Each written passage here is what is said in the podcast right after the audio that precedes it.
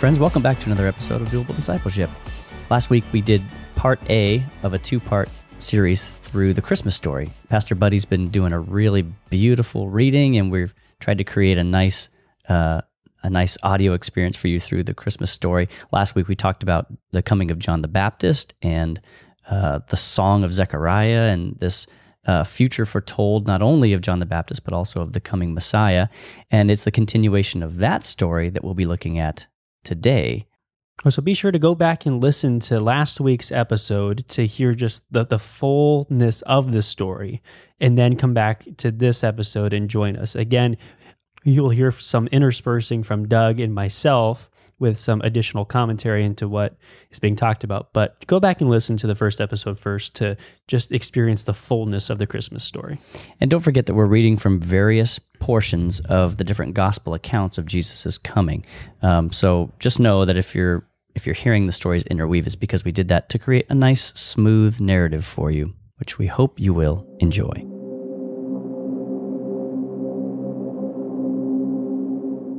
This is how Jesus the Messiah was born. His mother, Mary, was engaged to be married to Joseph. But before the marriage took place, while she was still a virgin, she became pregnant through the power of the Holy Spirit. Joseph, to whom she was engaged, was a righteous man and did not want to disgrace her publicly, so he decided to break the engagement quietly. As he considered this, an angel of the Lord appeared to him in a dream.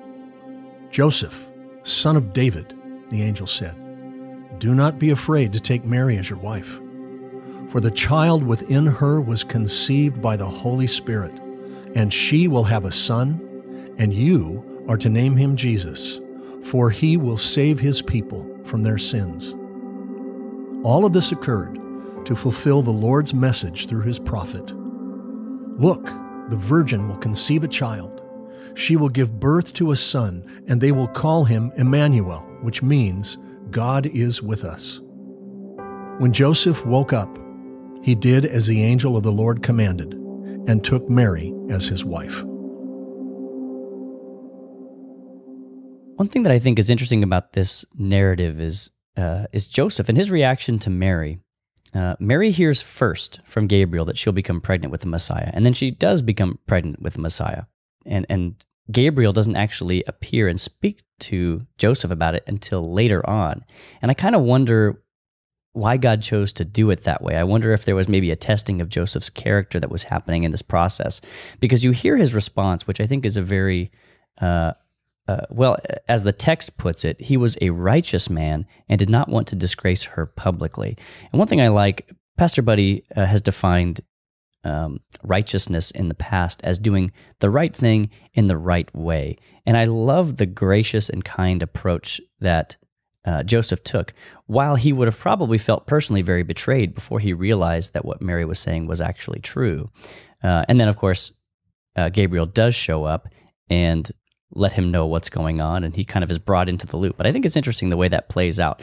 I also like there's a, a little phrase in there that I think we can all learn from, and it's the top of um, the conversation between right as the conversation between Gabriel and Joseph is beginning to happen. He says, as he considered this. So it says that he took time to consider what he was going to do when he discovered that Mary was pregnant. And I appreciate the wisdom of that. This is a man who was thoughtful about his reaction, um, and reacted in a very righteous and good way. So I think Joseph, we don't hear a lot about Joseph, but I think he's worth giving a little bit of credit to here.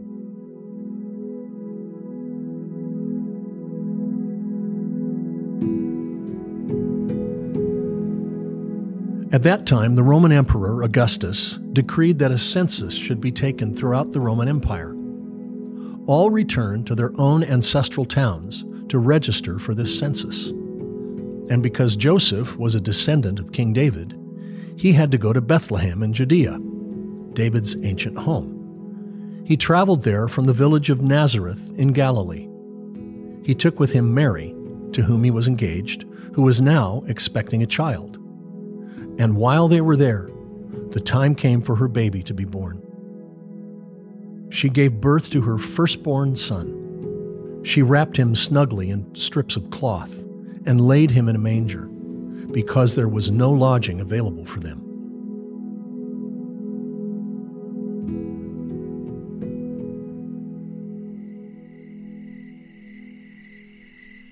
That night there were shepherds staying in the fields nearby, guarding their flocks of sheep. Suddenly, an angel of the Lord appeared among them, and the radiance of the Lord's glory surrounded them. They were terrified but the angel reassured them. Don't be afraid, he said. I bring you good news that will bring great joy to all people. The Savior, yes, the Messiah, the Lord, has been born today in Bethlehem, the city of David. And you will recognize him by this sign. You will find a baby wrapped snugly in strips of cloth, lying in a manger. Suddenly, the angel was joined by a vast host of others, the armies of heaven, praising God and saying, Glory to God in highest heaven, and peace on earth to those with whom God is pleased.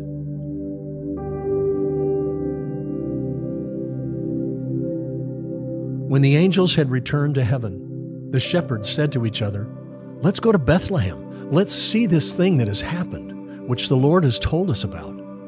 They hurried to the village and found Mary and Joseph. And there was the baby, lying in the manger. After seeing him, the shepherds told everyone what had happened and what the angel had said to them about this child. All who heard the shepherd's story were astonished. But Mary kept all these things in her heart and thought about them often. The shepherds went back to their flocks, glorifying and praising God for all they had heard and seen. It was just as the angel had told them.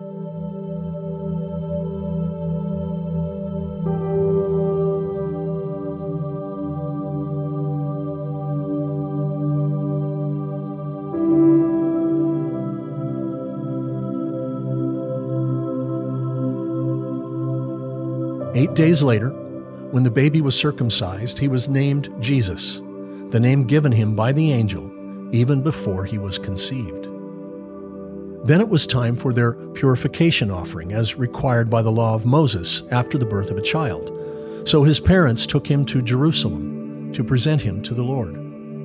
The law of the Lord says if a woman's first child is a boy, he must be dedicated to the Lord. So they offered the sacrifice required in the law of the Lord, either a pair of turtle doves or two young pigeons.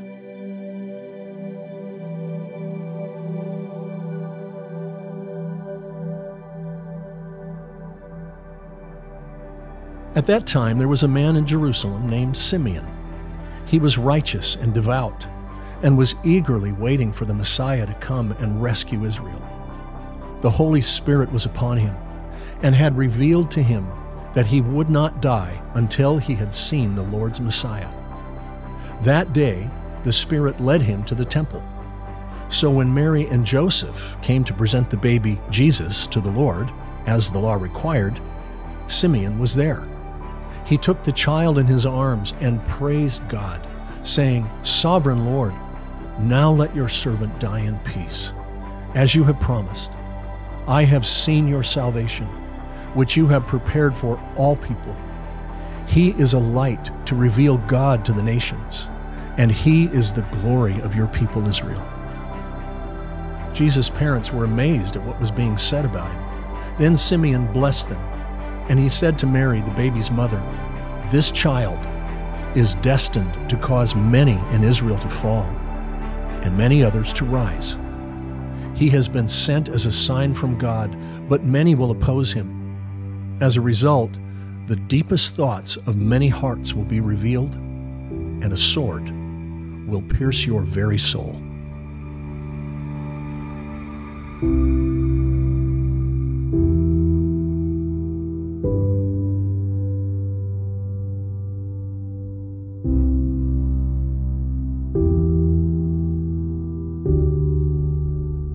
This was a longer section, so we have a couple of things that we wanted to touch on briefly. First, I want to go back to um, when the angel appeared and said, I bring you good news that will bring great joy to all people.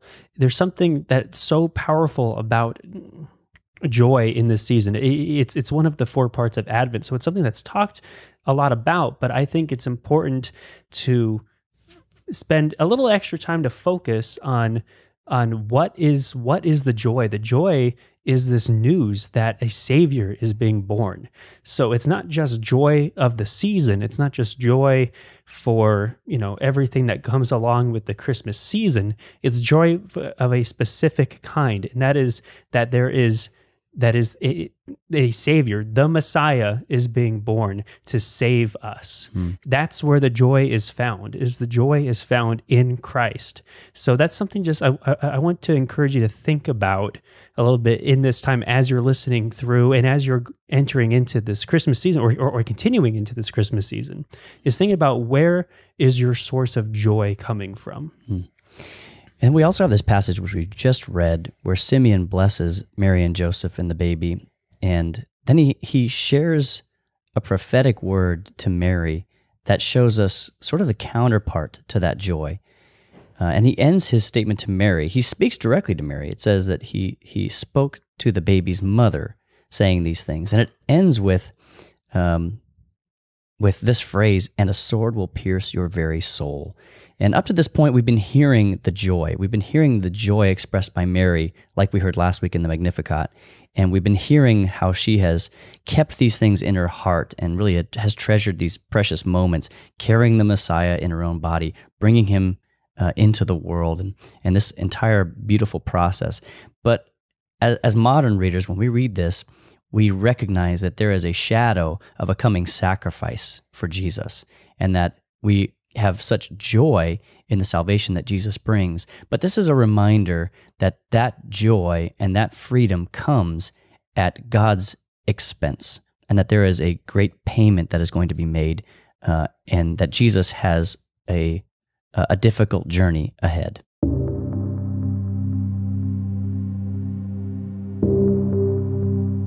Jesus was born in Bethlehem in Judea during the reign of King Herod. About that time, some wise men from eastern lands arrived in Jerusalem asking, Where is the newborn King of the Jews?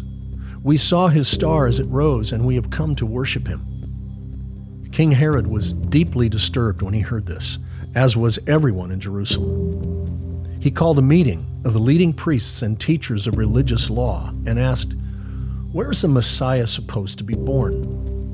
In Bethlehem in Judea, they said, for this is what the prophet wrote And you, O Bethlehem in the land of Judah, are not least among the ruling cities of Judah, for a ruler will come from you, who will be the shepherd for my people Israel. Then Herod called for a private meeting with the wise men, and he learned from them the time when the star first appeared. Then he told them, Go to Bethlehem and search carefully for the child. And when you find him, come back and tell me so that I can go and worship him too.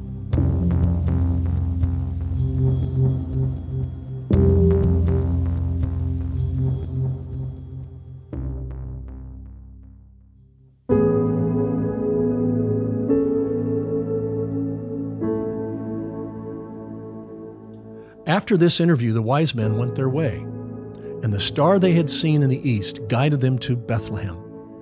It went ahead of them and stopped over the place where the child was. When they saw the star, they were filled with joy. They entered the house and saw the child with his mother, Mary, and they bowed down and worshiped him. Then they opened their treasure chests and gave him gifts of gold, frankincense, and myrrh. When it was time to leave, they returned to their own country by another route for God had warned them in a dream not to return to Herod. After the wise men were gone, an angel of the Lord appeared to Joseph in a dream. Get up, flee to Egypt with the child and his mother, the angel said. Stay there until I tell you to return, because Herod is going to search for the child to kill him. That night, Joseph left for Egypt with the child and Mary, his mother and they stayed there until Herod's death. This fulfilled what the Lord had spoken through the prophet I called my son out of Egypt. So, why was Herod so disturbed? Is a question that might naturally come to mind. One thing we know about Herod is that he was what's called a vassal. He, uh, at this time, all of all of Jerusalem, Judea, this, the whole region was under Roman control, and he was a king over the Jewish people a local king that had been appointed by the Romans, who were the overlords of the entire region. And so the reason why Herod was so disturbed was because he was the king of the Jews. And when this prophecy came through, when it was said that Jesus had been born, the Messiah, the King of the Jews, had been born, he saw that as an immediate threat to his power, which gives us insight into what happens next.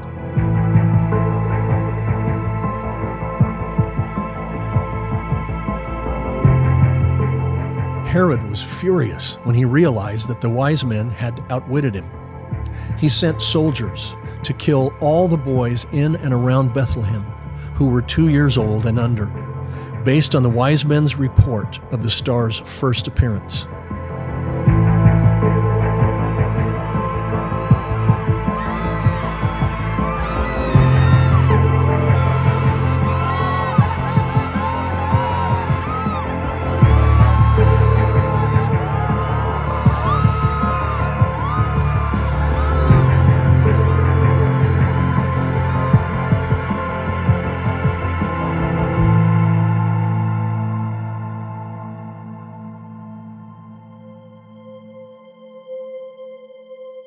Herod's brutal action fulfilled what God had spoken through the prophet Jeremiah.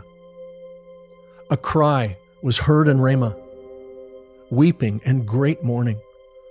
Rachel weeps for her children, refusing to be comforted, for they are dead.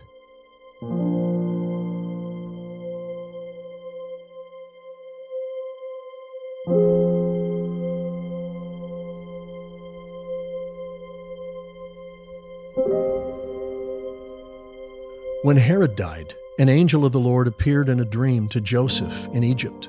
Get up, the angel said. Take the child and his mother back to the land of Israel, because those who were trying to kill the child are dead. So Joseph got up and returned to the land of Israel with Jesus and his mother. But when he learned that the new ruler of Judea was Herod's son, Archelaus, he was afraid to go there. Then, after being warned in a dream, he left for the region of Galilee. So the family went and lived in a town called Nazareth. This fulfilled what the prophets had said he will be called a Nazarene. The child grew up healthy and strong.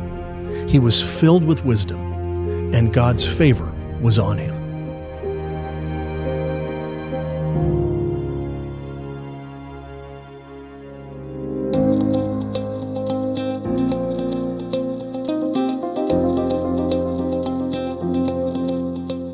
It's good to be reminded of what an incredible story we're celebrating uh, during Christmas. And I'm excited to get to Christmas services and celebrate this time with family. And, and I, like I hope you will be doing, is uh, we'll be taking the time to recognize the gravity of what God did in sending his son to come, to walk with us on this earth, and to set his redemptive plan in motion. This is what we're celebrating during the Christmas season.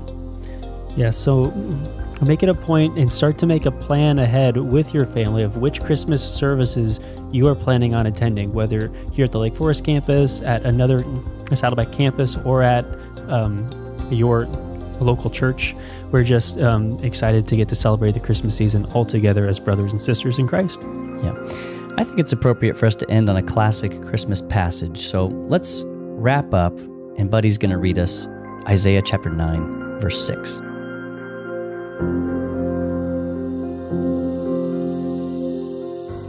A child is born to us, a son is given to us. The government will rest on his shoulders, and he will be called Wonderful Counselor, Mighty God, Everlasting Father, Prince of Peace.